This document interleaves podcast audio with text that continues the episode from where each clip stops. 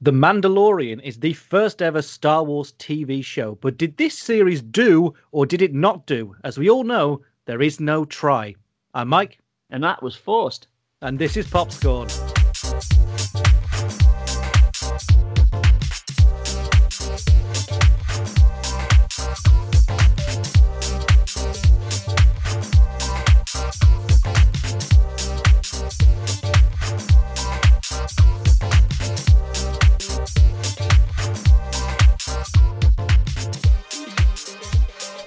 Welcome to Popscorn, the Found Entertainment movie review and TV review podcast. And today we are finally, finally talking about The Mandalorian, available now on Disney Plus.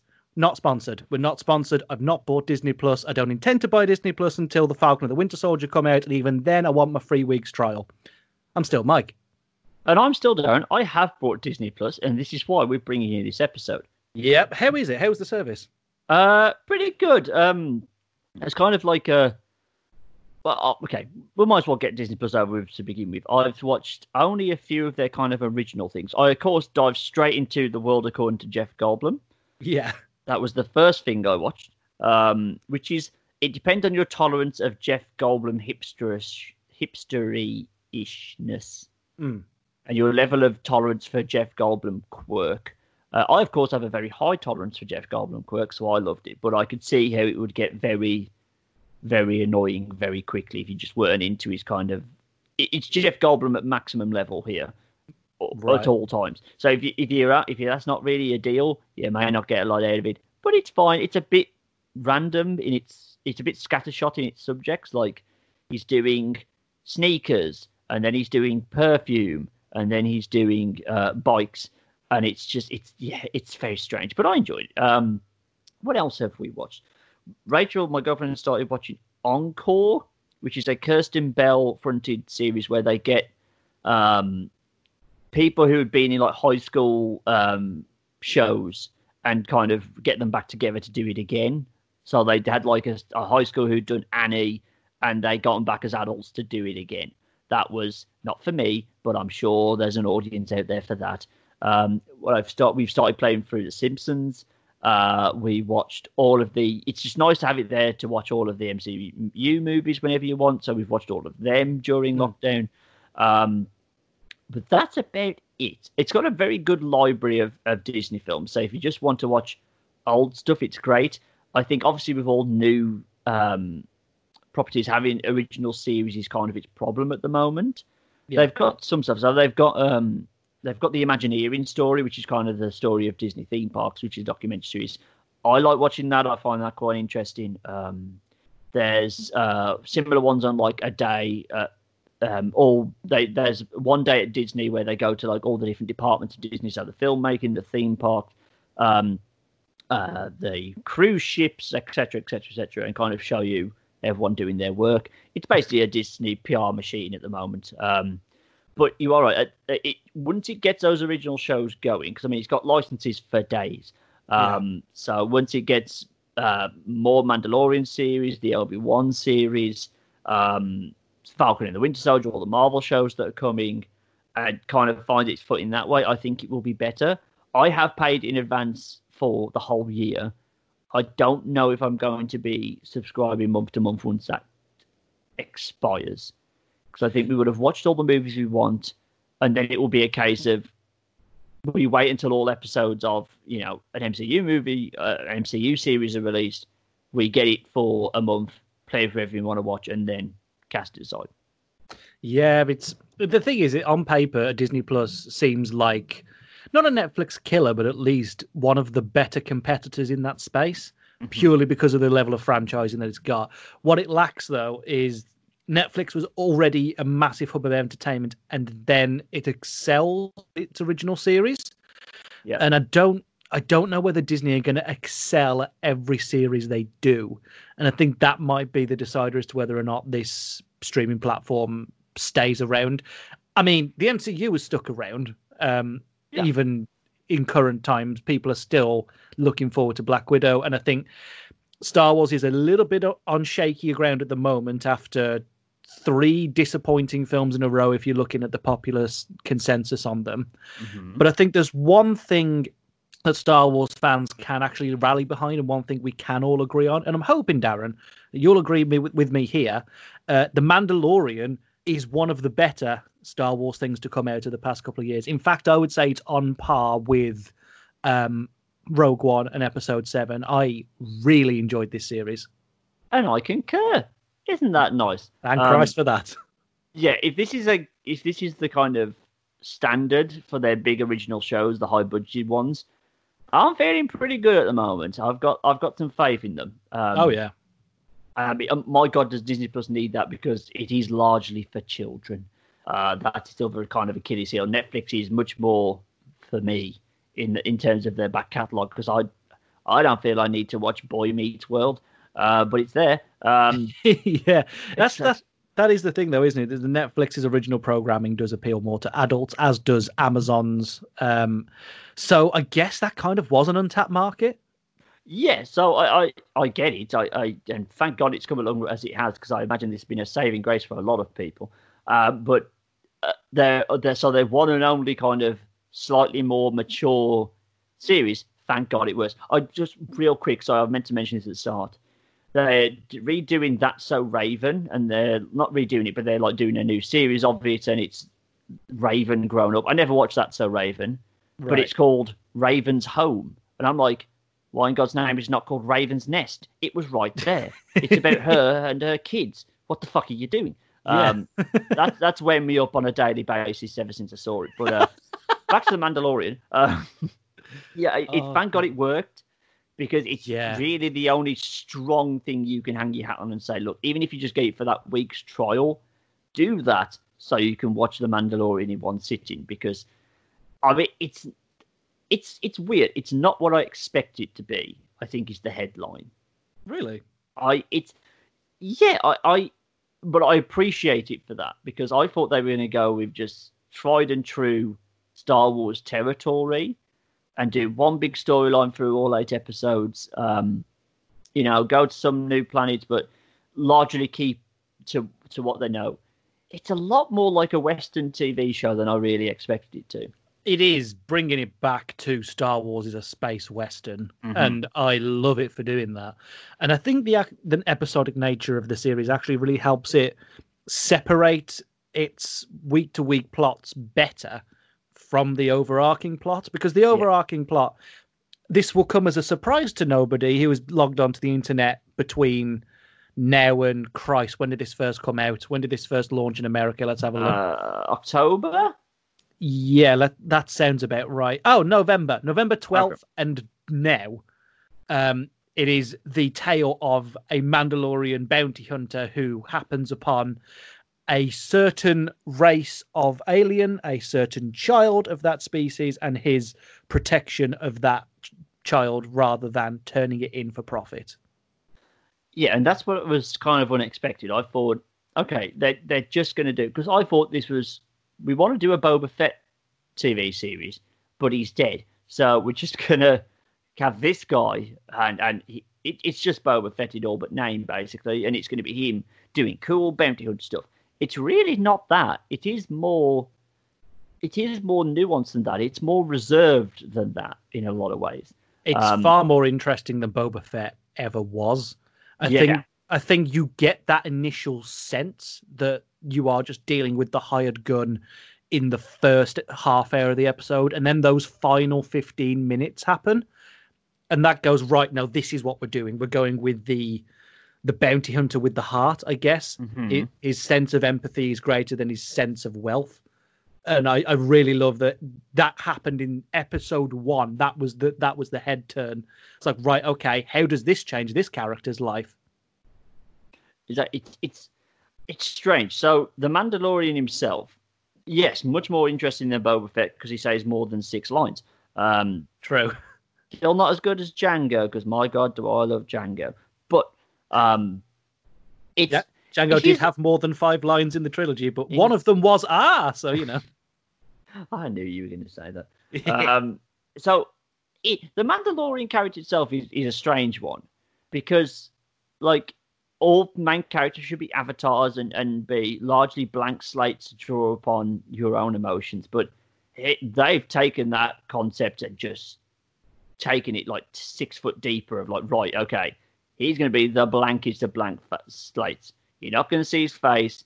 He doesn't really have, like, he doesn't verbalize his emotions, basically. It's all inferred through body language, small tilts of the head, and his actions more so than verbiage. And it, it kind of, it, I could see it turning off some people of just finding him not, no, okay, yeah, a bit boring. That he's not some cool badass gunslinger saying cool one-liners and all this stuff. There's a lot more mystery there, but I think that kind of helped. It helped flesh oh, out yeah, the other characters. Absolutely helps. Yeah, it helps you flesh out the other characters and care more about them because they can articulate, they can be more nuanced, and and it it just builds that mystery of like, well, who is this guy? Why does he care? Why is he doing these things? And that is kind of that can pull you through some of the slow moments of the story. Absolutely. Uh, if we're talking about like the nuance of a character, I think you really have to praise Pedro Pascal for doing a role where he has to wear a helmet the entire time. Because, mm-hmm. I mean, I've seen Pedro Pascal in a bunch of other stuff. I know most people know him as the Red Viper. Yeah. But, you know, I'm going to assume in that role he got to do more than just stand stoically and communicate through gentle nods of the head or movements of his hands he could not be more different as the Red Viper. He's like enough. basically it's like I know it's a wrestling reference. It's like if Eddie Guerrero was in Game of Thrones. He's just Latino heat. He's just angry and just his emotions. Just he's the most emotional person probably in that entire series. He just there's no mystery. He's just telling you. He's just straight up say like the second he meets um, Tywin Lannister, he's like, I don't like you and I intend to kill you at some point, but I can't at the moment because you're kind of the king. So, ah, well, um, but I will get you. Don't worry about that. So, yeah, could not be more different than the Red Viper. Fair enough. That that to me is the sign of a better performance, and I think the fact that you are able to, I don't think blank slate. I, I think that you you do feel a level of empathy with somebody who has spent his entire life either collecting people or killing people, to then upturn that episode one and go, the game has changed for this character. You're finding out the way that he's going to respond at the same rate that you're finding out the way he would normally go about his business. Mm-hmm. And and you see that more in every you know, because every episode's got a big action set piece, which is real fucking cool. But they do feel much smaller scale than the sort of apocalypse, especially compared to episode nine, where like the grandeur of that final um space battle on the Sith homeworld kind of feels a bit hollow and empty. You put it against the Mandalorian trying to scale a sandcrawler. And so you're like, fuck, I hope he gets up.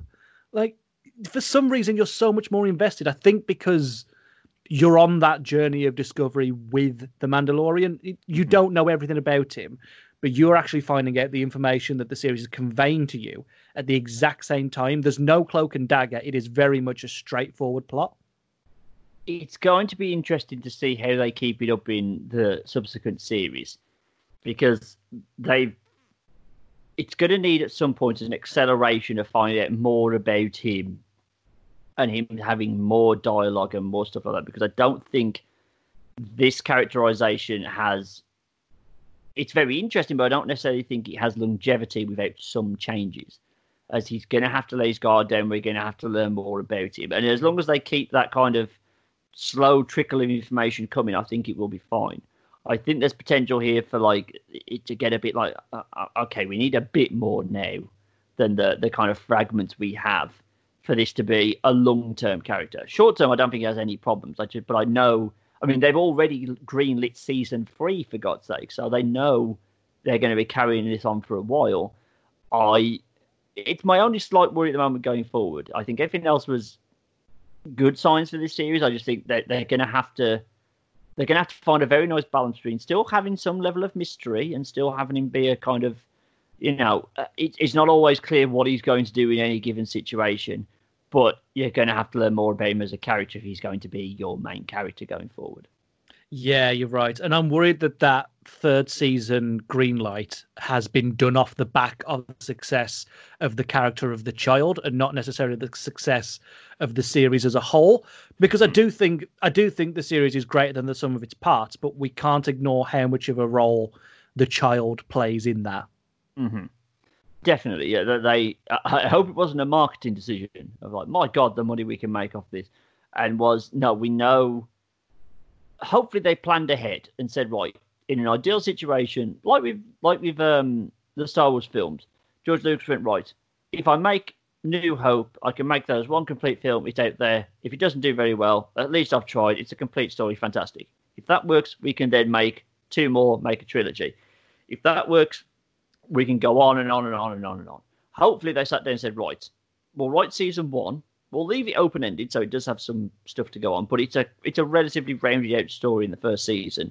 But we have plans for five seasons already, at, at least at like a draft level of like, here's a rough idea of where we're going, and then we'll just kind of make it up as we go along in terms of right, everyone likes season one, we can definitely do season two, and so on.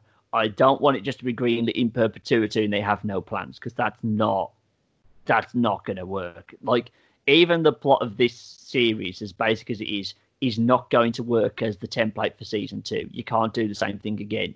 You're going to have to find something new to do with what is essentially a, a you know, the Mandalorian who doesn't say a lot and the child who says nothing.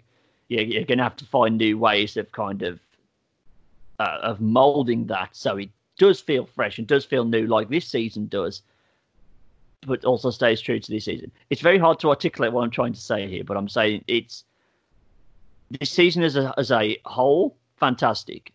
I worry about its longevity without major changes. I get what you mean, and I think because because what I was talking about earlier with the episodic nature of it, because it's a TV series, means that it can just transplant its two main characters and put them in different stories. Yeah. What this it does do that, especially in the middle, but either side there are like trot on episodes of like two or three a piece that are dealing with the same group of characters, but those stories get resolved. Those stories are resolved by the end of this series. Not to spoil too much of they complete a storyline, but they complete a storyline. And they are very interesting stories, and they've put some really great characters in here. We're now going to need, we can't just bring those guys back as much as I'd like to see more of them. They're, they're, they're done. We need to hmm. put the Mandalorian and the child into situations that are going to challenge them again. Now that there is a new normal of these two traveling through the universe together, there needs to be more to it than what's going to be trying to kidnap the child this week. And I think that's going to be a massive challenge for season two. But based on this season, I have really good faith. Yeah, I, am It's it's more of like a. It's it's not a very founded worry I have. Like, if we just take them on the merits of this season, everything's going to be fine.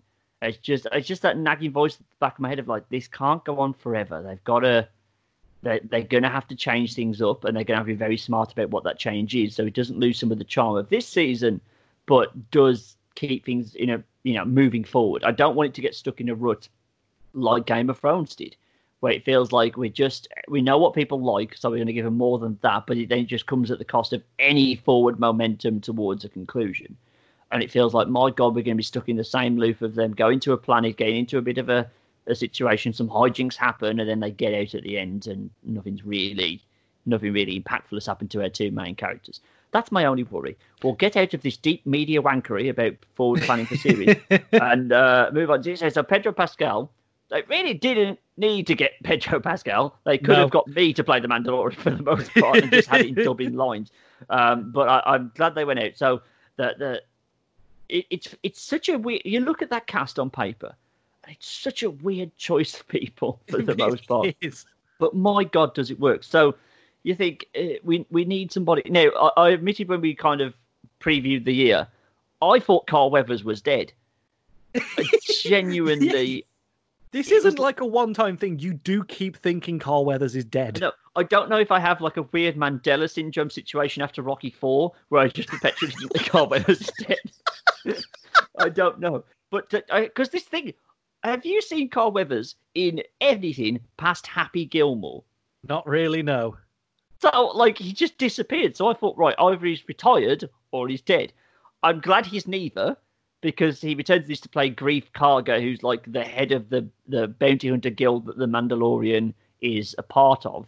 Yeah. I think he does a pretty good job of being like he's he feels that Lando sleazy, but easy? But he could be role pretty well. Yeah, they do actually do some interesting stuff with him in the later episodes where they kind of undo the the the villain side of that character because you're not supposed to like really like anyone outside of the Mandalorian and then later on when he gets his little band together you start to see allies forming. It's supposed to be kind of like a morally questionable cast of characters. And Greef Karga is that first port of call in that first episode. It's like right this guy has got some stuff going on obviously he's the leader of a bounty hunters guild his entire life is made in blood money so what can we do with him? And I think they do a really good job with him towards towards the end, especially. I think it's the final two or three episodes where, much like what happens in the Mandalorian in the first episode, the script is flipped on him in a good mm. way, not in a Rian Johnson way. Yeah, I think you know Lando might be a wrong comparison. He's more like Han Solo from New Hope in that he's not like. So he starts off as kind of being a bit of an antagonist, a minor antagonist in the first few seasons, but that kind of changes near the end but he's not changing through a change of heart or necessarily getting better morals. It's circumstantial. He the situation has changed, and therefore he's more, you know, open to helping the Mandalorian, whereas previously he wasn't. So yeah. I like that. You need that type of that type of grey area character works very well in Star Wars canon and in Star Wars history. You kind of need that, especially in Western. There's always people like that where they're not good. They're not inherently good or inherently bad. They are changeable and that keeps you guessing, which again, this type of show kind of benefits from really well. And there's quite a lot of characters like that where you're like, I, I don't know whether to trust him. It helps with the tension of kind of trying to second guess, like all good westerns do, who's going to turn heel. Yeah, that is a very much a consistent part of this series, isn't it? Is that who will turn on who, mm-hmm. and I, and I think it actually, it's quite a hopeful ending to the series as to who turns and who doesn't, yeah. and what things come out of it. And Greef story is not exactly the longest. It is very much a two beat story, but it's mm very good. And I appreciate that Carl Weathers isn't dead. So that's nice. Nice. Um, so they went, right. So we'll have Pedro Pascal. We'll have Carl Weathers, who hasn't been anything since 1992. Who else do we want for this? The Star Wars TV show. Who do we want? I know Gina Carano, the MMA lady. who's only been in well okay she was in haywire I think that's the action movie she was in before she was in Deadpool. Yeah. And that's that. Gina Carano does really well as well. She's really fucking good. Watching Gina Carano as Cara Dune in this series makes me really fucking sad she's not Wonder Woman. Yeah, right. She like I, I mean Gal Gadot did better than anyone could have expected, but like to combine both like still feminine beauty, but also my god, I don't want to be punched in the face by that woman. Yeah, it's Gina Carano. he really is a woman that is both that is uh, arousing and terrifying all at once. If we're I going think, into pig corner, yeah, I think if they were to do if if Wonder Woman hadn't happened and this had come out and everyone was being very um, positive about her role, I think she'd be an absolute goddamn shoe in. Oh yeah, absolutely. If Wonder Woman hadn't been hadn't have been made and then this came before yeah. it, that's Wonder Woman. But if they are as... rebooting the DC universe, if the Batman does really well with um with what's his face, uh my god, what's his name, Robert um, Pattinson, um, with Robert Pattinson at the front, and they go, ah, screw it, well this will just be the jumping off point. Then that could be how Gina Carano gets in the role. Good God, that would be so good. I know, I know, but no, she just she plays Cara Dune. I think she um she's uh, an ex stormtrooper, which is again kind of playing into that. No, she's an ex rebel. I thought she was a shock trooper for the Empire. Yeah, but rebels have shock troopers as well. Do they? Yeah. Oh. I watched that entire series thinking she was ex Empire. No, she's ex ex rebellion. Oh. Well, there you go. Corrected. Well, there we go. Anyway, you're still not sure about her because she, you know, we find her in like a bit of a sleazy bar, and she's a bit morally great not as much as Carl Weathers' character. There's clearly some good there, but still, she's she's in it for the money. She's not necessarily in it for the. She even explicitly says, "I'm only doing this to make money." Up until again the end, where she has a bit more of a solidifying of her good intentions. But yes, she she adds. Um, I think she's the best running buddy of the Mandalorian. He has like a, quite a few people he meets in the episode, but whenever it's them two, I think it's probably the best of the series. Yeah, they they share a really good episode when when the when the series finally isn't taking place on on desert planets. There is one on kind of like a foresty, swampy style planet, and that episode's really fucking good. Uh, which is weirdly the one that's directed by Bryce Dallas Howard, which you know, bolt from the blue there, and um, that kind of sets up what that character's going to be. Somebody who's only in that line of work funnily enough, like you said about Greef Karga, it's circumstantial. She doesn't enjoy bounty and she doesn't enjoy being a hired gun. She does it for the money. She does it to keep herself alive in, you know, the aftermath of the Galactic Civil War, which is, you know, kind of a big deal because this is set between uh, six and 7 mm-hmm. in, t- in terms of its placement. So the fact that you've got a character like Cara Dune who would have been Rebel Alliance into New Republic would have been that kind of person that then left. I feel like that adds a lot of flavor to that that yeah. world now. We it's not just people fr- who were ex stormtroopers running from justice. I guess it's people who are actually kind of tired of the way things have been done. Yeah, exactly. It, it's well, it's the thing you never get to see because Jedi presents the defeat of the Empire as being a very like cut and dry, good triumph over evil. This and kind of Episode Seven to to an extent has shown like, well, it's it's not that simple. You don't just. It's not like a case of you cut off the head and the body will die. You don't just kill the Emperor and Darth Vader and then the Empire's gone. And it's that's that's one state for the Empire because, as we see in this episode, they don't just go away. Remnants of them carry on, but it's how everyone kind of adjusts then to a post-war lifestyle of like, well, now you haven't got your cause to fight for, and everything isn't black and white. What you know, what becomes of the broken-hearted? Who had yeah, love, pretty much, but that's that's now departed. Uh, Oh, for God's Don't know where that came from. Sorry. That, that was a, a real shocker there, Darren. I'm sorry. I was just thinking of like it's so it's a weird coincidence that Bryce Dallas Howard directed the episode called Sanctuary. Sanctuary. Um, but Bryce Dallas Howard is currently annoying my girlfriend downstairs, who's playing the Jurassic Park DLC called Claire's Sanctuary, starring Bryce Dallas Howard. Isn't coincidence strange? Um, it's a terrible DLC. Don't get it if you've got the Jurassic Park Evolution game. Don't get Claire Sanctuary. Just avoid that. I, I, do have that game, but I haven't started it yet. Oh, Michael, it's the best. Play it. It's just the it's the best game for lockdown because you can just just meticulously plan your fences and oh, it's the best. I tell you why I'm looking forward to playing it because it's just off the back of me playing um, Two Point Hospital, which is like the mm. theme hospital reboot. So I'm in ah, that yeah. state of mind. Oh, it's brilliant. Oh, it's it is a very good game. Just Isla Pena can fuck off. That's all you need to know. anyway, back to the God. I'm very distractible today. Sorry. Um, so the rest of the cast, the rest of the cast is kind of they're the three main people you meet. Um, well, the I, remnants I guess there's one more. Go on. Um, well, in in addition to we got the Red Viper, we got Carl Weathers who is in dead, and we got Gina Carano, the MMA woman. Who else can we get? I know it's regular crazy man Nick Nolte. I didn't even realise it was Nick Nolte until I looked at this cast list. Uh, yeah, he plays Quill. That's how you say that, isn't it? Quill, Quill, something like that. Quill, that'll do. Um, but he doesn't play him physically. Um, I'm guessing that's someone else playing him. Um, according to Wikipedia, it was motion captured by somebody called Misty Rosas. Uh, but right. in terms of the voice, that's Nick Nolte. Right.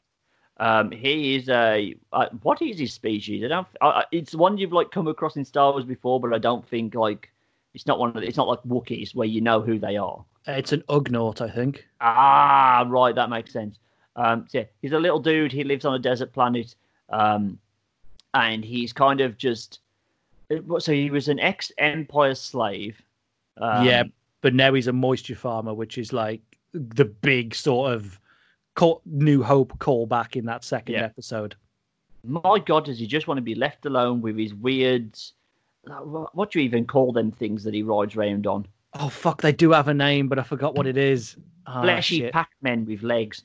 yeah, that's so weird. They're just. Uh, I'm going to find the name whilst you talk about it. Uh, yeah, he's he's a nice character in that he's like, like again, the fallout of the big wall. He's someone who saw the horrors of war and now just wants nothing to do with it. Like he wants to be helpful and he wants to put good into the world, but he just wants to be left the hell alone. And he only helps the Mandalorian because he thinks the Mandalorian is going to clear out the bandit camp nearby, which he does in spectacular goddamn fashion. Oh, um, yeah. and he's eventually joined um, by IG Eleven. Let's talk IG Eleven. Okay. Because not only did this redeem Mandalorians, because yeah, everyone likes Boba and Jango, but they both die pretty quickly and are both pretty inept. So it, re- it kind of redeems the Mandalorian. It also makes IG units cool. Yeah, like the last time I remember having this level of emotion for an IG unit, it was the IG-88 uh, IG-88 boss fight in one of the Dark Forces games. Oh yeah, that was solid. Fucking hard. Like I only felt hatred for IG-88. It But is I- a bit disappointing he's not playing the actual IG-88, but I guess he was dismantled in the Death Star and then blown up. I think they wanted to make a succinctly different character in IG11. And I think they definitely achieved that. They do that in a really weird way, but they definitely achieve it. like when they got Taika Waititi, I was expecting something different. I was expecting Korg in robot form, to be honest. But that's not what we get at all. He's he's more like, it, it's weird that Richard Ayoade turned up in a different part of the Mandalorian because that's what IG Eleven. Imagine if Richard Ayoade was an assassin, Yeah, pretty much. like it is that, a neurotic, a neurotic assassin turns up, and like, well, I think. You never really see IG IG88 do anything in the films because he's literally in the bounty hunter lineup in the Empire, and then he's dismantled. It's not on Death Star; it's in Cloud City, of course. It is. You just see him in a box, so you don't really get to see what he can do. My God, can they do a lot? yeah, I was. I think I was in the same camp as you. Like when Taika Waititi was brought in, what I was expecting was basically the live-action equivalents of um, Homer Simpson's movie pitch um, with, and his best friend is a talking pie. I thought we were going to that level of comedy. What Uh-huh. we got was fucking cool. Like he's so it, the character in terms of his like the physicality, his action style, and even his dialogue. He's really fucking precise and very hmm. literal. And yeah, that's played for laughs sometimes, but it's actually it's so different to what you see everybody else in these shades of grey. And then you've got the robot who's just, yes, this is what I do. I'm going to shoot these people now. And I think that, like, was it just build some of these things look like it was stop motion? I don't think it was. It was very fluid. I could see why you think it could be a proper, like an Like- actual prop. a modern day interpretation of what stop motion would look like. It's very yeah mechanical. It's clearly not a dude in a suit. It's a prop. But yeah, so because he's a droid, obviously he can shoot at crazy angles and just be pinging off stuff constantly. And they put him in a scenario. This is the good thing. It finds good scenarios for its characters to be in and look cool. So obviously the Mandalorian can it has that several times, but you think, well, it's a droid that can literally shoot round corners and can just crazy do calculations on the fly while shooting people. Where do you want him? You want him in a standoff. You want him in a um, uh, what's it called? Uh, you want him in an Alamo situation where they're ridiculously outgunned, and he has to, you know, they just the Mandalorian just sends him out there to go and take out as many people as possible. And it's just so cool. He does get another scene that we'll talk about after spoilers in the last episode. Oh my god, that's cool. Yeah, it's good. Oh, those weird two-legged, um, fucking Fleshy Pac-Man. yeah, they're called blurrgs. Of course, they're called Blurrg. That's that's fun. cool. Uh, uh, is there any other? Okay, so the remnants of the uh, the Empire. Uh, you've got. He's only referred to as the client. Uh, he's played by Wer- Werner Herzog, who unfortunately has been brewing for me. I know he's done like directing stuff, and he's a very acclaimed actor. I just know him as the person who sells April and Andy the haunted house in Parks and Rec. yeah, and it's weird that my biggest frame of reference for this guy was he voices. um I think he voices like a. It's like a satanic priest in Metalocalypse.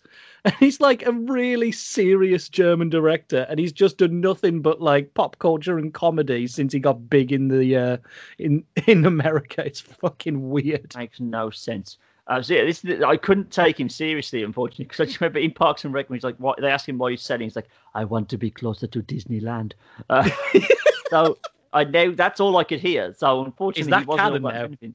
Apparently, that's canon. Um, so I can't see. I, I find it such a struggle to take him seriously. But he's the one who wants the child for nefarious reasons. Yep. Um, and he's like your entry level. Oh no, the Empire is still here. They've got some shitty stormtroopers, and that's about it.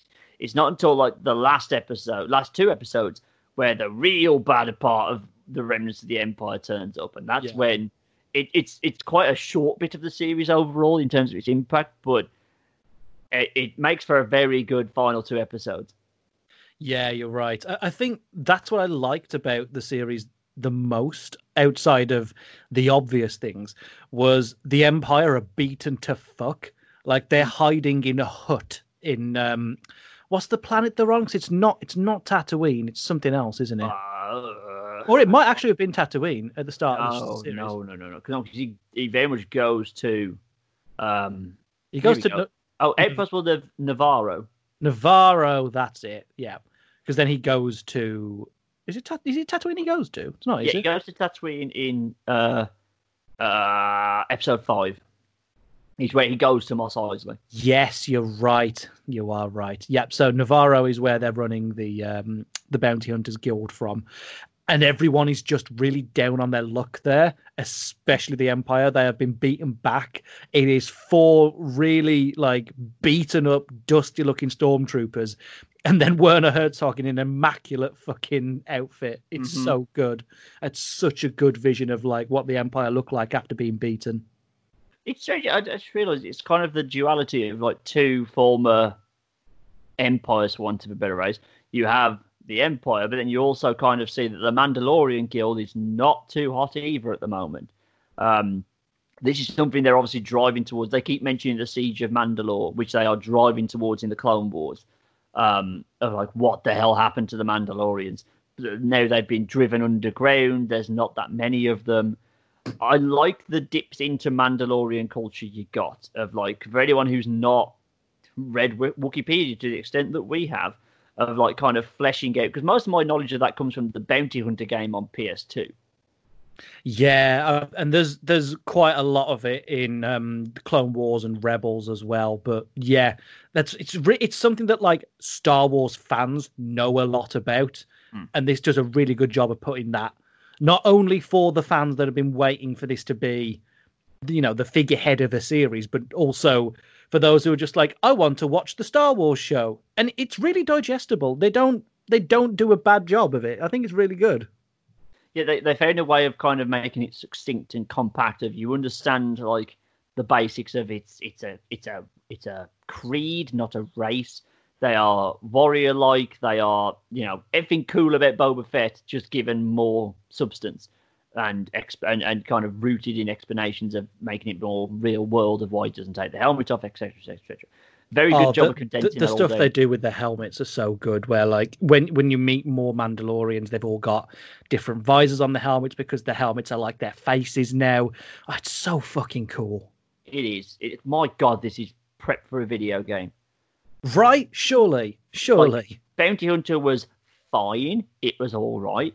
Um, but my God, could you do a better job of that now? Um, how? I mean, it's it's kind of coincidental that it's uh, well, this episode will released on Star Wars Day, and then two days later they're showing off the first Xbox X stuff.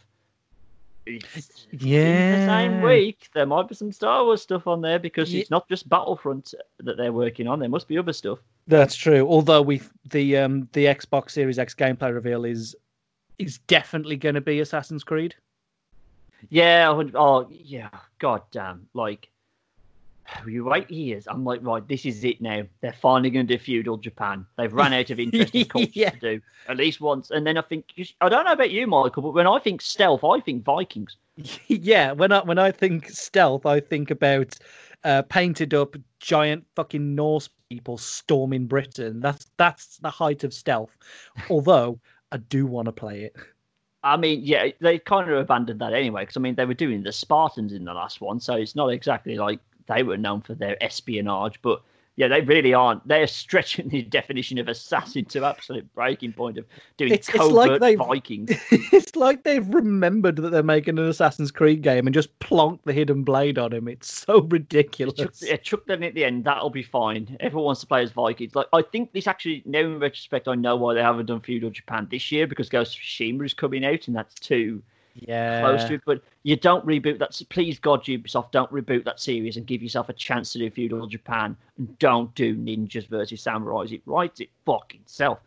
We need to start talking about the Mandalorian. Uh, right, I, okay, I think that's kind of it for the cast. There's a few more we can mention after spoilers, but um, Yeah, we kind of have to go down the episodes and talk about the other characters because I really didn't want, and I didn't want to talk about the child too much because if you're like in the really narrow majority of people who don't know what the child is, I don't want to ruin anything else in the series for you because I watched it week to week, so I wasn't spoiled. Um, so I was very, very happy with my experience for it. But I imagine that for you, Darren, you've had to sit through all the child memes, and Yeah. uh, and then that emotional payoff at the start of that first episode is a little bit tarnished. It is, but I will say that I know the internet kind of exploded over it, but they actually did a good job, at least in the circles I follow. That was the only thing I really had spoiled. I didn't have anything else um, spoiled for me up until I didn't know. I guessed the ending wrong.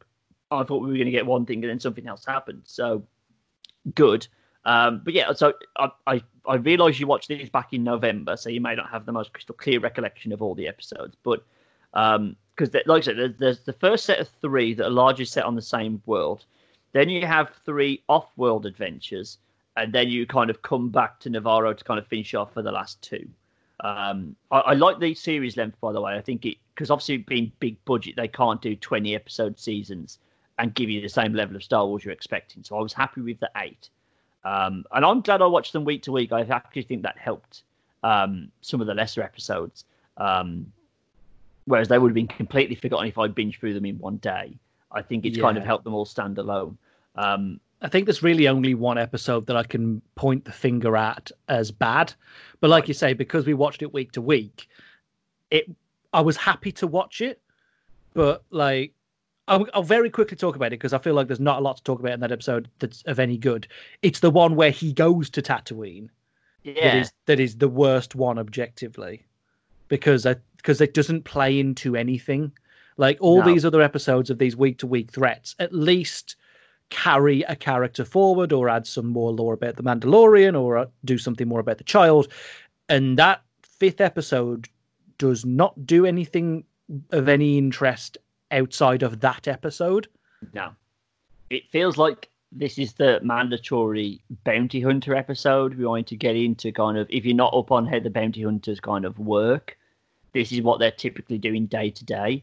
Um like I, I must admit, when I saw um so they're sent the Mandalorian goes to uh Mos Eisley, goes to Tatooine, uh hands over the baby to um some annoying mechanic lady who has the uh, pit droids from episode one. Um, Oh, I was happy to see the pit droids. I mean, I was happy to see, like, in episode, the first bit of episode one, or at least very early in episode one, I was like, oh my god, they're showing battle droids. Holy shit, I thought we didn't touch prequel stuff with a 10 foot barge pole, but here we go. Yeah. Um, yeah, pit droids are back. Um, and basically, he goes into a bar, he finds a kind of fledgling, aspiring bounty hunter um, called do, do, do, do, uh, Toro Calican. I think, Calican. I think it's Calican. I'll do. Um, and he's out tracking like a very hard to get target called uh, Fennec Shand. I'll do. Played Yeah. by Melinda May from Agents of Shield. So I was like, oh, lad, you fucked. Like that's the Yeah. that's the cavalry. My God, she's going to beat the shit out of you. Um, and, and that doesn't really happen. It's yeah, it's a very bread and butter. It doesn't really feel like it's in keeping with what we were doing for the rest of the series because they kind of hand the child off and don't really mention it. And yeah, it's just yeah, it's it's pretty sure it's not. I don't think it was a bad episode necessarily. It's a weaker episode. Yeah, it's definitely a weak episode. I think we could have had more about Fennec Shand. I think we could have really made more of Ming Na Wen out of just like two scenes. I think Mhm. that was a bit wasted. And I get we were trying to see like you were on about it. Well, you're going to be on about it in next week's episode. Uh, but you were talking about like dark reflections of stuff, Mhm. um, and I think that the Toro Calican character is a dark reflection of a Han Solo type. But it just doesn't land the way you want it to. No, not at all. And like you're not and again because it's they're relatively short. I think they're about forty to fifty minutes each.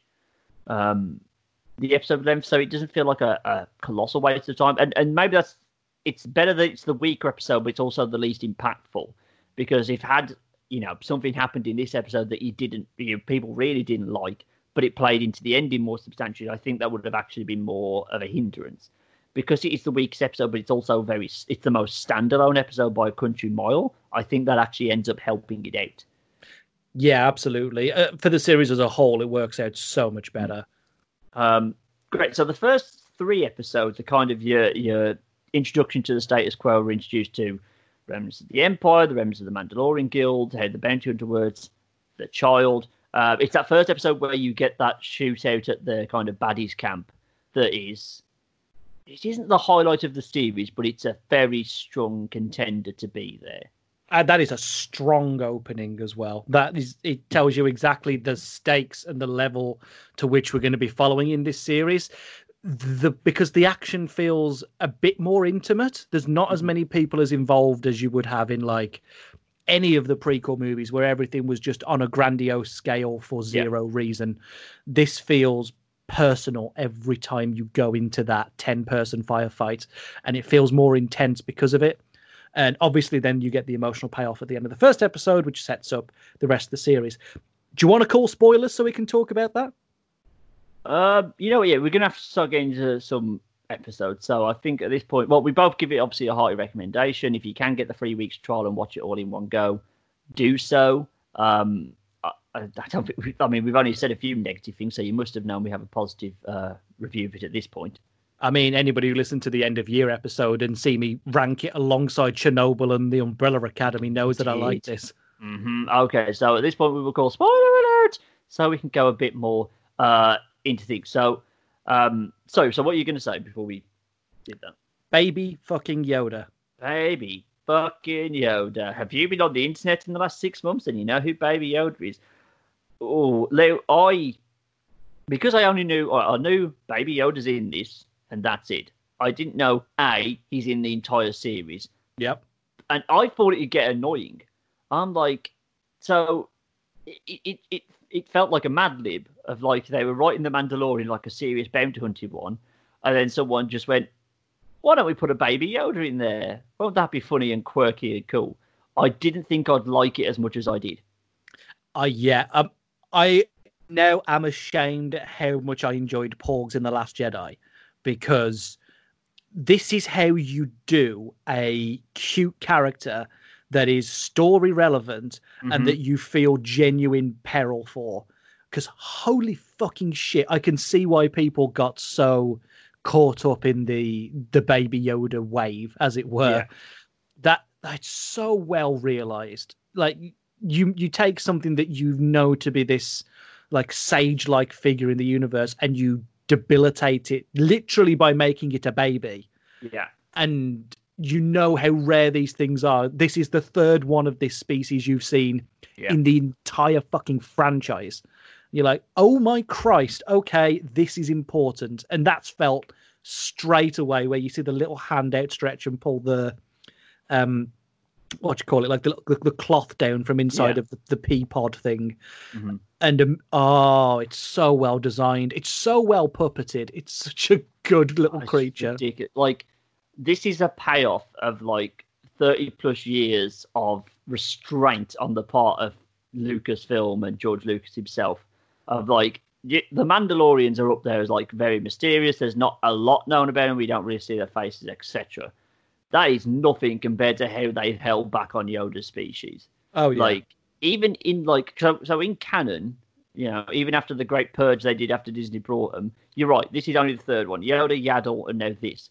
Um, but even in the extended canon, there's only been about five or six of these things, like one or two in video games, and then a few in the comic books. But that's it. We don't know the name of the species. We don't know the home planet. Um, we'll get to that in the last episode when we talk about that because I'm a bit worried about that. But Mm.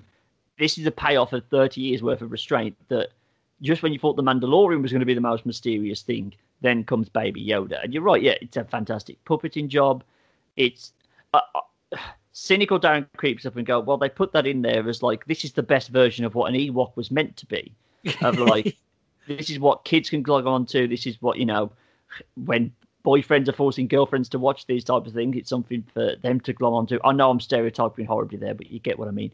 It it kind of it's them trying to make this the four quadrant movie or four quadrant TV series. In this point, you've got cool action, you've got good storytelling, you've got cool visuals, and you've got the Baby Yoda. Um, I keep referring to as the Baby Yoda because I refer to my niece as the Baby Marks. So it's the, the two are now completely intertwined in my brain. Um, so I will be calling it the Baby Yoda from forward on. Oh, um, yeah. Anyway, um, yeah, it, an incredibly good balancing act there of of making it cute and undeniably cuddly. And uh, you know, for the second Build a Bear's open, they are doing Baby Yoda at Build a Bear, and I guarantee fucking you, I'm buying one. Have you have you seen lit, like the floodgates opened on Baby Yoda merch in the past month? So yeah. there's the there's the animatronic one that's like ninety pounds, and it and it and it like closes its eyes and its ears move. It it actually looks pretty good. Uh, and then you've got the Build a Bear stuff. They're doing cuddly toys. It was like the fact that none of this leaked, the fact that all of this was yeah. kept a secret up until that first episode aired, that is a fucking magic trick by this production. Just holy shit, they managed to keep the biggest part because you know the series is called The Mandalorian. You would think The Mandalorian is the biggest part, the biggest mystery, the biggest, you yeah. know, presence in that show. Psych. And then psych, then you give him a baby and all yeah. of a sudden it's about the baby. You've made him cable, and it worked. Yeah, yeah, exactly that. It's, and I, I know we have troubled opinions of George Lucas at the best of times, but that picture of him holding the baby Yoda was, was very nice. Jon Favreau tweeted it, and I was like, oh, yeah, that's pretty magical. Anyway, so yeah, so there's baby Yoda talk for you, um, and then it just becomes a case of keeping him safe, keeping him out of the Empire. Well, that happens in kind of episode three. So we've got it. We've got the baby Yoda, but now we've got to get him across the desert, which is largely what episode two, the child, is about. Uh, which is where you get the sandcrawler thing um, that you mentioned. Oh, but you've um, got the. I think you might have the best scene of the entire series in that oh, episode. with the uh, the rhino thing. Yeah, the, the, with the Mudhorn, and mm. you see the baby Yoda using the Force to pull the fucking thing up. Oh yeah. my god, that's such a good scene because you think it's just a baby. It's just gonna be, but they, they, it kind of as you the show goes on, they show that it's it's not like a human baby. I mean, it's been alive for fifty years, but still, there, there's it just can't talk yet, but it's aware of what's going on. It's perceptive. It's not like a completely useless thing to drag along, and I think that's what kind of helps is that you get a. It isn't just like a prop. It isn't an escort mission of a series. It has a character it's just done completely non-verbally, and again, that's a testament to the writing and the directing. Absolutely, and you get those scenes in. I think it's the second episode as well about how aware he is, and you, you see him trying to force heal the Mandalorian after he has the run-in with the Jawas. Yeah, and I'm like, wow, okay, so so you've done exactly that. You've taken the original Yoda character and you've made it so he can't communicate. He can only use the Force for so long without passing out because he's still so young. But he's still a very, very strong presence and a very strong character and has that sense of what his place in the universe is. If that makes any sense. It does. I, as my girlfriend pointed out, there's like, do you think if like this carries on it'll be the first Yoda to speak properly because it hasn't been it around its own species to figure out the backwards talking. I was like, ah, that is a, a thought, point. isn't it? Ah, um, yeah. So the so that, that largely the second episode, and I think the Sandcrawler. Actually, no, I'm going to save what I was going to say about the Sandcrawler for something that happens in episode four. Um, so then we move into episode three, where he delivers the um, the baby to the Empire. He, he's kind of conflicted, but this is where he's still in bounty hunter mode at this point. He's yeah. out, he, he, wants the money. He wants the beskar steel, which is what they're giving him for the job, which is the the Mandalorian metal they make all the armor out of. Because he looks a bit shit to begin with. Oh yeah, he's starting red armor's bit fucking patchworky, isn't it?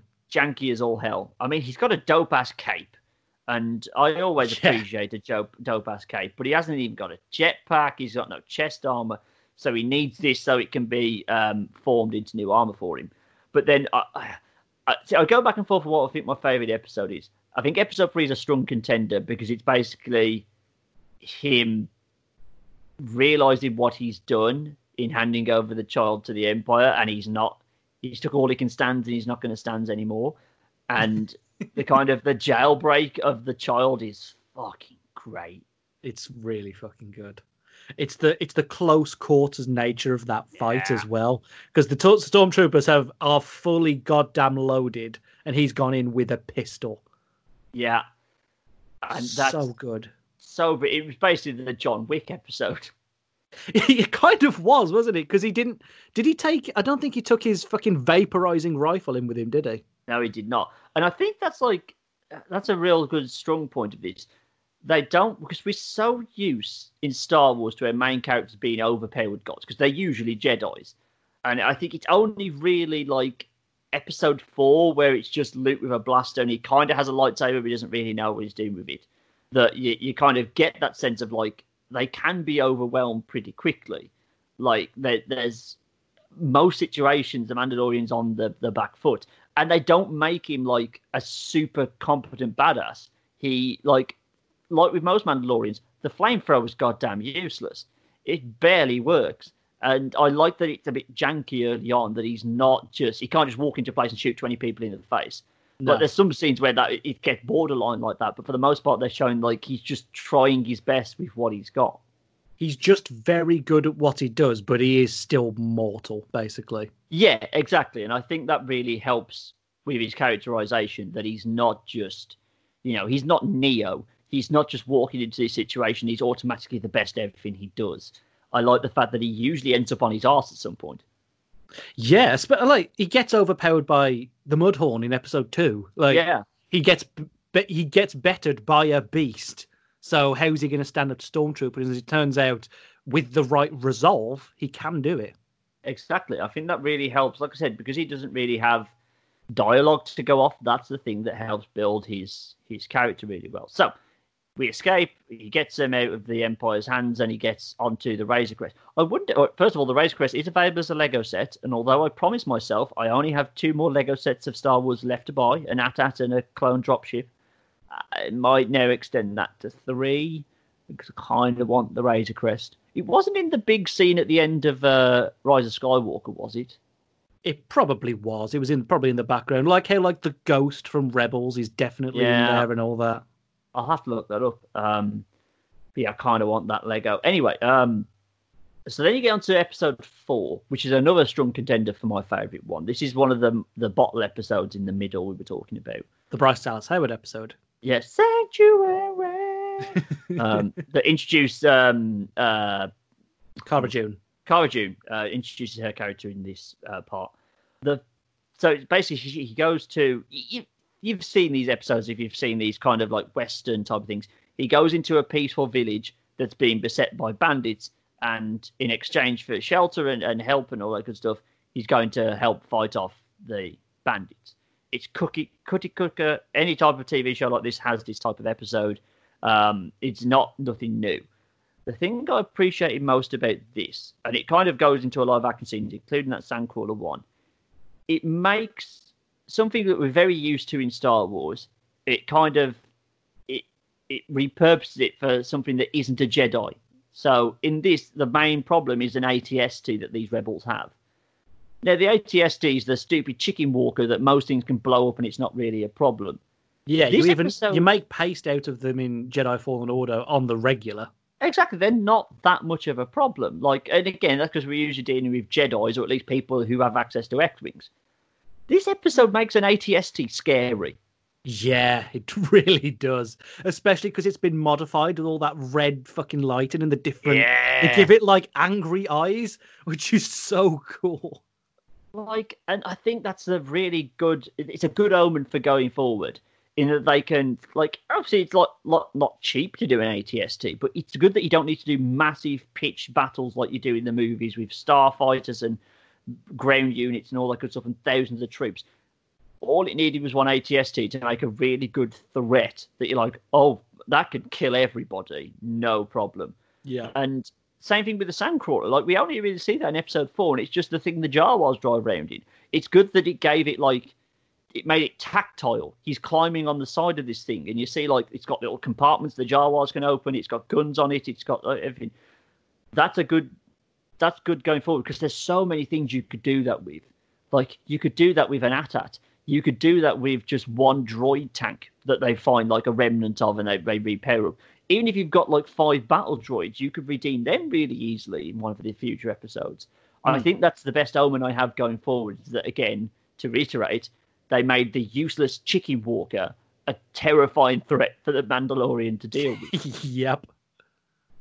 It's uh, it- it's so well put together in the terms of the uh, the scaling down, I guess, without losing any sense of peril. Mhm. And and I think because because it's a Mandalorian warrior and it's not a Jedi and it's not somebody. Although yeah, Baby Yoda is intensely powerful when it needs to be. It's a bit. It can get a little bit Deus Ex Machina but I can really excuse it when it's this well achieved. Mainly because everything feels like you're on a knife's edge the entire time. Like the Mandalorian can probably deal with this, but also like because in that episode they tried to make like a pit trap for it, don't they? Yeah. And it doesn't fucking work. Like you think that the you think you know exactly how that episode's going to go. Oh, they get into the trap. They have the big fight. Mandalorian delivers a speech. They win. Yeah, no, doesn't happen. First thing, they see the pit and then they immediately start firing. yeah. like, oh shit, okay, and you're on the back foot, and I really appreciate that.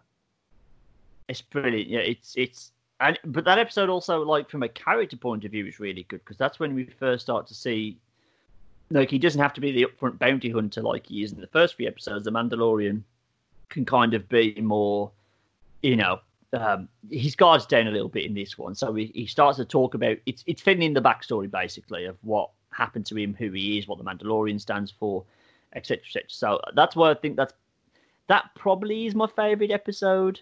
Um, it's definitely the best of the three standalone ones. Not saying that episode six, The Prisoner, isn't pretty good as well. Oh yeah, I forgot about this one. Yeah, so this is the um this is the one that's written by Christopher Yost, who's done a bunch of Marvel stuff as well. So Ah. found that really interesting. And it's directed by um what's his name? Rick Famuyiwa, I think Yes. that's his name. Yeah, and his his stuff tends to be really fucking good. So I was like, this was a fantastic combination. Bear in mind, Christopher Yost is the guy who did um, script work alongside Taika Waititi for Thor Ragnarok. Ah, So dude's got some good stuff under his belt. Um, yeah, and this this is the weird cast episode, but it works so goddamn well. Like, Yeah. I didn't think a combination of Moss from The Office, the Kurgan, and Bill Burr would work, I know. but they they make it work. Oh, it's mad. Uh, Yeah, the uh, top it off, they've got the old guy from Sons of Anarchy as like the the um the person putting the job together. It's mad. So this is basically what if Star Wars did Suicide Squad it really is, isn't it? and did it better than the Suicide Squad. Um, So they send um, the Mandalorian in with his kind of rickety crew of nerd dwells into um, a Republic prisoner ship to kind of break out um, someone who's going to pay them a lot of money if they do so. Um, turns out to be a bit of a setup because this is the guy that um, well, this I didn't really get what had previously happened with the Mandalorian and the guy they were going to save. Or at least I forgot what it was. Um, but they've had a running before when they were part of the same crew, I think. Hmm. And basically, the, the guy they go to save just double crosses the Mandalorian and boots him into a cell. And that was the first of many mistakes that he made. Um, and it just it then just becomes like it, it becomes like almost like a Die Hard movie that they're all locked in this same space. It's like the raid, basically. They're all locked in the same space, and it's the the robots that are patrolling the ship. The ship's like human um, guards. The pirate crew and uh, and the Mandalorian all versus each other. So it's very claustrophobic, but it kind of works. And it's it's oh, there's so many good parts of it. There's it, it's it's good to see the Mandalorian be like a team player and see some team stuff. and then just see it flip when he's then gonna like go and get his revenge for being chucked in a cell. Um, yeah, it becomes a little bit predator esque then. a little bit like I wouldn't want to fight him, and he does a great job. It's just him using his ingenuity again, fleshing out that character without a lot of dialogue, showing ingenuity of him getting out of this situation and kind of recapturing it. I like that it's left vague whether he kills them all right Yeah. until the end when it's kind of revealed that no, he just captured them and chucked them in a cell. Because you you think that's the way it's going because the way that the the episode's cut is that like he has his confrontation with each of this gang member and then you never see them again Nope. you're like oh fuck okay he is murdering his way back to his baby i love it but then shows that he's actually not that bad, and uh, he's uh, he's changed a little bit. However, it does end with him basically calling in uh, a fleet of X-wings to blow up this ship that um, the guy who chucked him in the prison cell is on. So you know he's not he's not completely good, um, but Yeah. he's still a bit of a bastard. well i think that it just further serves the character being morally ambiguous he's he's happy to you know be human up to a point where it goes too far and he feel like feels like he has to get revenge and preserve what he knows to be Yep. his essentials and you know by that point the child is is something that he's like he doesn't even want people to see it because he knows that people are tracking him. Hmm so when when he goes onto the ship and the little cute bugger presses the button and exposes himself to the entire crew, he's like, "Oh fuck, okay, right, We're, I'm gonna. This is gonna end one of two ways, isn't it?" I do, I do like the little things, like the little bit of slapstick comedy they do with like the baby Yoda pressing buttons Oh. nearly crashing the ship. It happens like twice. It happens in like the first that episode four. It happens when he's just hitting the little button and and Mando has to keep telling him not to, and then puts him back in his crib. And then it happens in I think the either the final episode or the one before where he tries to basically he hits the wrong button and almost crashes the ship. Yeah, flying. That's pretty good. Oh, I completely forgot the end of episode three. So you have all that claustrophobic action of him breaking the baby out, and then he gets onto the street where um, Carl Weathers' bounty hunter clan are trying to stop him from escaping, and then the Mandalorians turn up, all of them, and we have this mad pitch battle between like the Mandalorians and the bounty hunters, which is pretty cool as well. They have their f- phone everyone moment in the third episode, which is brave. It is. Uh, right, so then that's kind of the end of the bottle episodes. Then we get back to um, the actual story. Um, he goes back. He's basically summoned back to Nevarro by Carl Weathers, who is basically saying like he wants to do a truce. He wants them to come here because the Empire has taken hold of the city they were in. Um, so he has to go and gather um, the people he's met along the way. So he goes and gets um, Cara Dune. He goes and gets uh, Kuiil uh, who has reprogrammed the IG-88 droid at this point. Um, Oh yeah, because he just cold cocks that fucking thing in the first episode. yes, he does. Because he's out to kill the baby. Like they, they're on the same mission, but whereas the Mandalorian has a change of heart about what to do about the baby, um, IG IG-11 is out to kill it. He's Yeah. now been reprogrammed to be a nurse droid, which is good. Um, they kind of gather their forces, and it's kind of again, it's the scrappy band of bandits trying to stop a now strengthened empire because they found in re- reinforcements. Mm. Um, this is where you get introduced to because like Werner Herzog is like your entry level bad guy for the Empire. It's at this point that I knew shit was going wrong because a Tie Fighter lands with cool Foley wings, which I didn't know they had, Yeah.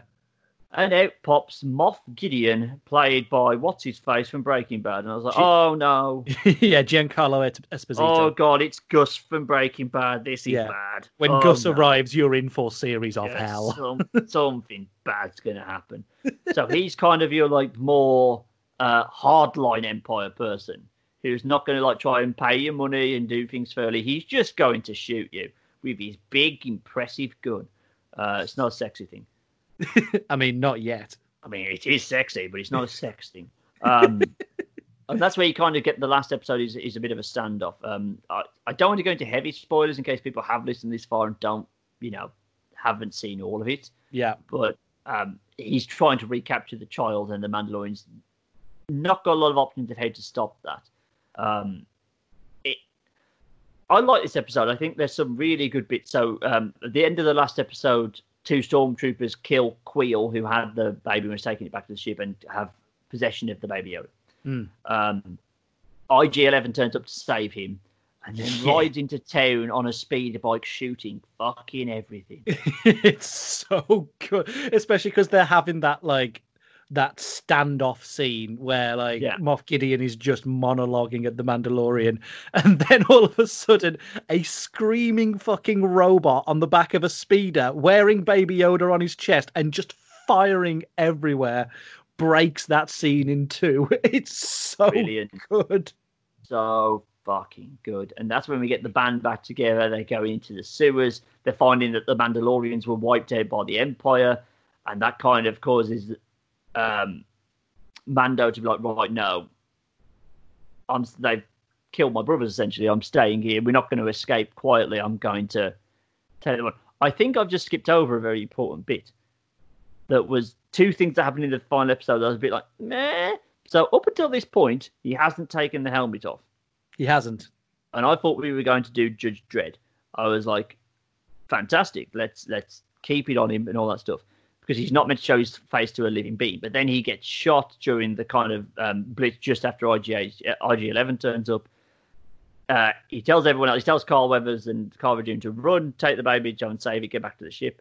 Um, and IG IG Eleven stays with him and says, "I'm not leaving. I can take it off." And I was like, "Oh, don't do it." And then the Mandalorian puts up a bit of a fight, and then when the droid says, "I'm not alive," he doesn't even try. He's like, "Yep, fine," straight off with that. I was like, Yeah. "Oh, I know he's a handsome bugger, but I don't want to see his face." I, I get why they did it though, because you then learn about how he became a Mandalorian warrior, and you Yeah. learn about his backstory as I think it's Din Djarin. Is that his name? I think that's the end of it, right? Yeah. So like he's he was a child that was saved from a purge by jetpacked Mandalorian warriors, Mm-hmm. and then he joined the Creed from there and took the oath. And I think that's just so fucking cool. It's so good, and I don't even mind that they broke the Mandalorian doesn't take his helmet off rule just for that scene because we've had it now, which means we don't need it next season. So I'm Good happy for that. Yeah. We've proved that it was. Um, oh my god, I forgot his name.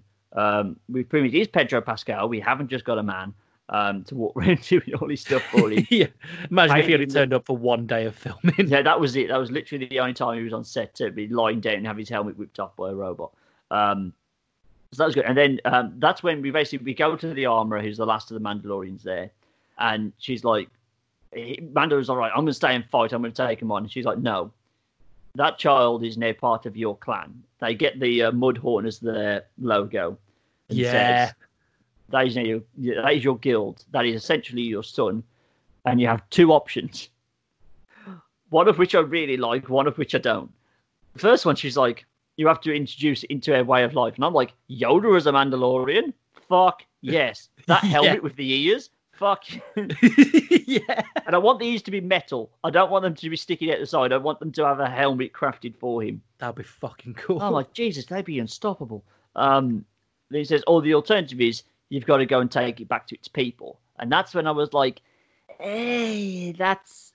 We've left that rock unturned for 35 years for a reason. And I'm not. I don't know if I'm keen on flipping it over. Like, I that- wouldn't be surprised if that's the entire point, though, is that that he's going right. I'm taking this thing home, and it is very much going to be baked into the canon of the universe. Of we don't know where this thing is from. I would Well- like to think that that's what it's going to do. that that seems like they're saying that's what this the mystery of season two is going to be of him trying to find because I guessed the ending wrong. I thought we would hand the the child off at the end of this season and then that would be it. I didn't think the child would be um like the secondary character essentially going forward. I was convinced a shuttle would land, another Yoda would walk out, take possession of the child, like basically the end of ET, and then would just fly off. And Yeah. I'd be like, fine, that means we're gonna have a different dynamic for whatever season two is. And then I don't know, the baby Yoda just goes away. Maybe you can pop him up at some point because obviously they want that merch money. I didn't think they'd go this route of like, no, he's sticking around for the foreseeable future, which was surprising. I'm just, I know, I know it's Star Wars down being like, no, but they've kept it secret. And the problem is, once you then introduce more of it, if you get to his home planet and see lots of Yodas and Yaddles, that kind of ruins the specialness of them only being three. It's like when they went to Kashyyyk and like you see thousands of Wookiees And I mean, Chewie's still great, but it mean it kind of lost a little something. I mean, going to Kashyyyk is a great planet, and it, you know it's got great designs and all that stuff, but kind of takes the edge off. And particularly, but they weren't shy about what Chewie was. He was a Wookiee. I've been very shy about what Yoda is, and I don't know if I'm ready to rip that band-aid off. If they do it well, they do it well, fantastic. But I, I don't know. I, I just don't see them doing that. I, I think it is going to be more of a case of we're going to try and find the answers, and when there is no answer, when there is yeah, we can't tell you where this comes from. There was once like one like him called Yoda who's now passed on. Mm-hmm. We can't give you any more information. Maybe you have an episode where you go to Dagobah and you find out that that is absolutely not where they're from, and then it, then the dynamic changes again. It's like, well, I failed in the mission to return it to its kind. I will succeed in the mission of passing on the creed. I Ah, think that's where it's going. I see. The thing is that um, oh my god, what was I going to say? Um, that maybe makes more sense because then you don't rip the bandit off. You don't like kind of take the specialness off of the baby Yoda, and then you can make that character something different from what Yoda was. Something I wish they would have picked on a bit more. I wish they'd kind of shown that the Empire has suppressed or changed history whilst it was, you know, the height of what it was doing. Because I'm like, I feel like Jedi's are pretty well known in the universe, and therefore I don't know. Everyone's like, "What the hell is that thing?" When the head of the Jedi Council for about 700 years was that. You know what I mean? Like, how is everyone clueless about this? I know it's they're dealing with the galaxy, but Jedi's were one of the universal things that seemed everyone seemed to know about. So I would have thought everyone knew about Yoda. I hope there'd been like a plot of where they say, well, the Empire suppressed that information. They they cut off, you know, they removed all the text about who the Jedi were, who Yoda was, da and systematically kind of wrote the Jedi into folklore, which is kind of what we get in Episode Seven of them not being entirely sure if Jedi's are real and only hearing the stories of Luke as opposed to I'm just like, well, why does no one have good memories? There's people who are older than when the Empire first rose up and remember the new, like the Republic days. Why does no one know what the fuck Yoda is? Yeah, it's one of those, isn't it? Especially since Yoda has been around for fucking donkey's years Yeah. before the events of episode one as well. And you would think that at no point anybody asked him where he was from. Just seems a bit strange. See, that bit I'm kind of okay with. It's just like, well, eh, why? I get why they did it because it adds to the mystery. But I'm like, why does no one say Yoda? Surely someone somewhere can say, well, that kind of looks like Yoda, who used to be the head of the Jedi's. And then that at least would have been a spark of like, right, okay, we know there's others of these species. Someone somewhere must know where they're from. And that then sets you off for season two. But I think I'm getting a bit too bogged down now. Yeah, there's it's one of those, isn't it? And I don't I think if you get too bogged down in well how exactly does this lore click together without realizing Yeah. that that you know Star Wars is a second-hand franchise now. It, it's now Mhm. being handled. It's completely out of the hands of its original creators, and that has been for the better and for the worse in many different ways. I think by treating it with the level of reverence that it's been given in this series, it can't go wrong. I, I, like I say, explaining exactly what Yoda is is too much of a step in the direction of there must be an answer for every question Okay, e- even the ones that Lucas didn't answer specifically. That kind of feels like that's a bit too a bit too hardline, I think, a bit too going to the fans and going, You had this question, we're going to answer it. It doesn't make good mystery and it doesn't make good TV. That's why I genuinely think it's not going there. Good. But I feel like we got. I feel like I've just turned into that Star Wars fan for a second there, and I apologise for that. um, we're going to back up on that immediately. So the other thing we get from the armorer, as well as this is what you can do, Davey Over, you get the fucking jetpack. yep. Waited the whole goddamn season for this man to fly, and he becomes the first person to ever, well, first Mandalorian we've ever seen to competently use a jetpack. Yeah, he really does. It didn't immediately cannon into the side of a, a, a crevice or anything. So this thing again of taking just one thing, you took one sandcrawler and made it a big deal. You took one ATST and made it a big deal. You took one Tie Fighter and made it the scariest thing possible. Yeah. And he only just about had it. So that scene preceded by the weird scene of the R2D2 unit with arms and legs, which I didn't need. yeah, no, I was uh, not all right with that. Fucking wrong. It's him doing his best to fight a TIE fighter. And it's just a great scene of him jumping up, getting his uh, the, the lasso thing onto it, and then just being pulled round by this thing. I did think, right, why doesn't um, Gus from Breaking Bad just immediately just turn up and goes towards space, where he can breathe, but I'm pretty sure the Mandalorian can't. Yeah, a bit of a bit of a logic hole there, I know, I know. But uh, yep, blows up the Tie Fighter. Happy days, uh, and then decides he's going to take off with the child whilst uh, uh, Karga and Dune stay there on the planet. Um, and then also in like the it's not an end credit scene, is it? It happens just before that. Uh, turns out that Gus from Breaking Bad has the goddamn dark saber. Now I haven't watched enough of Rebels to realize the significance of that, but I know it's bad. Yeah, um, it's it's the Mandalorian lightsaber, and that's a big fucking deal because that oh. that implies that uh, Gideon was there. He was there at the siege of Mandalore. He, mm-hmm. if he wasn't the person that took the dark saber, he knows the person who did, and that's fucking big for this character, especially for um, Din Djarin, who is now, you know, one of the last few of this creed, one of the last few of this race, because the Mandalorians don't turn up in the sequel trilogy at all. So, no. what the fuck happens next is the big question leading on from there. Exactly. So, the episode of the Clone Wars focus on the siege of Mandalore will be, oh well, today as you're listening to this, it's going to be on Disney Plus. Um, so they God, they're really doubling down. I think at this point now. Obviously, they couldn't have foreseen when they'd greenlit both this and the Clone Wars the the great positive reaction they're going to have, which may have actually played into more of why they've renewed this for season three before season two's even it. Yeah. Um, but I think, like I said, overall, as a first foray into live action Star Wars TV show, not including the Ewoks movies, um, this I, I don't know if it could have gone much better it wasn't what I expected, I must say. But as a as a flag to plant down and say this is what we're going to be doing going forward with Star Wars TV shows, I am more than happy if this is if we don't have movies for a while, which is the big hope. I'm happy this is how Star Wars is going to be trundled along for the foreseeable future.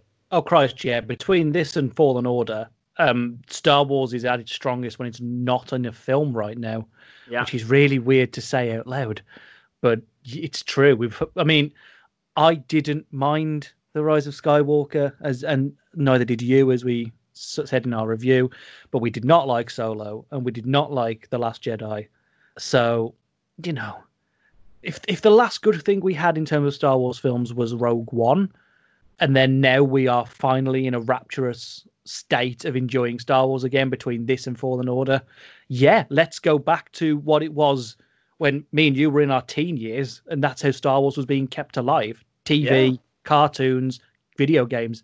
For some reason, the the most amount of like progression and you know making this series more than just the you know the fantasy knights and wizards with laser swords, making it fleshing out the universe. Fuck it, go for it. It's it's worked so well, and I do want to call specific um, attention to the music by Ludwig Göransson because fuck, it's so good. Right? That opening scene, that yeah. oh, oh, it's good. Yeah, it's when, you, it's when you get to see the concept art at the end of the episodes, and that music goes from that doom, doom, doom, doom, doom, doom to a ninety fucking piece orchestra. It's so fucking good. It was. It was. um Yeah, there's everything production wise. The scripting was really good. It's just there's nothing else like that. They've said that I could see them using this as like a platform for them to start seeding in other universe characters that people want to see into this. So they've already kind of said that. Um, oh my god, what is her name? Rosario Dawson, who I'm not a particular fan of, maybe playing Ahsoka Tano in season two. Yeah, that that's got me worried. That's got me mm. real worried. Mm-hmm. I could see them finding a way because I mean they happen at roughly the same time. Um, well, actually, no, they don't. They happen at completely different times. They could put Cal Kestis into this from Fallen Order. If, if, well, that's the thing, because I'm assuming there's going to be a follow up to that game. Oh, I'm God, assuming, yeah. 100%. And we and we know that Cal Kestis is set between three and four. Yeah. So he could, if he survived the events of four through six, yeah, he could turn up. Yeah. What I think is more likely is you're going to get cameos from Rebels because Rebels is set between six and seven. yeah. I, I think that is what we're going for. So like that could be that could be anybody. I mean, I think I think it's Freddie Prinze Jr. who voices Kanan Jarrus. He could turn up. Although they do seem to be recasting those because in the in Rebels and fucking what's it called? Clone Wars. Yeah. Ahsoka Tano is voiced by somebody else, and I can't remember who that is. I'm gonna look on Wikipedia. Give me two seconds. Uh, Ashley Eckstein is the Yep. voice, um, but now it's Rosario, Rosario Dawson completely. I'm I'm worried about those recastings, but if this is the team that's handling it, in theory, right now, I trust them to do it. They have faith for now to do this, but yeah, I, I think there's there's infinite scope. 'Cause, I mean, there's so much backstory they could just. There's so much of stuff they cut that they could then bring back in for the Mandalorian and repurpose. Because I don't want it to be mostly about the Empire. I don't think that's really got legs. I think you either need um, a brand new threat, or you could even really have it start to be the threads of what becomes the First Order, and you start planting that in here. That could be interesting. That could Um, be really interesting. Yeah. Yeah, There's so many options because thankfully they're giving themselves quite a clean slate. There's not that much stuff set between six and seven, so they really have got just open terrain to do whatever they want with it. Really, so I'm looking forward to it. I really am. I think. I mean, uh, Obi Wan seems to be having a bit more problems in that they've gone back to the scripting stage on it, even though they had started filming apparently. Mm. So that's a bit more worrisome. But um, that one always was going to be a bit more finite. They've got they've got more um, restrictions on what they can do because obviously it's Obi Wan Kenobi. We know so much about him. They're they're, they're dealing with you know he's got different problems than what this has. Whereas this has infinite opportunity and therefore you know they, they've they've really got to hold themselves back to not go too mad with it. Obi Wan has different problems. That's worrying, but uh, like I said, in terms of a first punt out, I don't think it could have been much better. Yeah, that was it. Went so fucking well. I'm so happy that this is the style of stuff we're going to get. We're going to get something that feels fresh, that feels interesting, that fleshes out the lore in an approachable way. Yeah, I loved it so much. It was just such a good combination of things, and I would thank God we had Jon Favreau at the head of this. I feel Mhm. like that was the glue that kept everything together. Not that everything was falling apart, but he's worked on some fucking good stuff, and this is just another one of those incredible projects to his name. Who knew that the second guy from Swingers was going to be the savior of so many things? yeah, he, he started the MCU. He's coming to save Star Wars. Chef was good, so you know it's like, fuck, dude can't do any wrong. I know. I mean, I, uh, Lion King wasn't the greatest, but I mean, I respect him for trying. Jungle Book. Uh, Jungle Book was good. Okay, I'll give him Jungle Book, but uh, there we are. Plug away, Michael. You can find me on Twitter and Instagram and at that Mike Owen. You can follow Darren on Twitter and Instagram and at the Guttridge. You can go and follow the site on Twitter, Instagram, and Facebook under the username FoulENT. That's F O U L E N T. You can find us on Spotify, Apple Podcasts, SoundCloud, wherever you can get your RSS feeds under the username FoulENT or FoulENT Podcasts. That was a perfect read, Darren. I did it. It was well done. One take. Holy shit. Um, so next week is a pitch episode. Um, it's going to be pitch a horror movie. Uh, hope you're looking forward to that. That's a, that was a really challenging one. It was the episode we recorded before this for a bit of behind the scenes stuff. Um, it was a really challenging episode. I think it was a, another close fought battle. I really enjoyed it. Um, and beyond that, we are working on more pitches. So we're taking a look at the female superhero movie. We're hoping to Christ something comes out that we can talk about because movies just aren't fucking happening. Well, we have got the Xbox Series X reveal happening, and it seems to be a pretty substantive thing. So there's hope that we'll have something to chat about there, and that might then scare Sony into going, "Oh fuck, uh, we're releasing a new console in uh, well, potentially less than six months, and all we've done is shown a blog post of what the controller looks like. we may want to pull our finger out. They um, might want so, to. Oh, you for- then. Go on, sorry. You forget in the uh, press conference they had to show off the PS5 logo, which is exactly how you'd think it looked. Jesus Christ.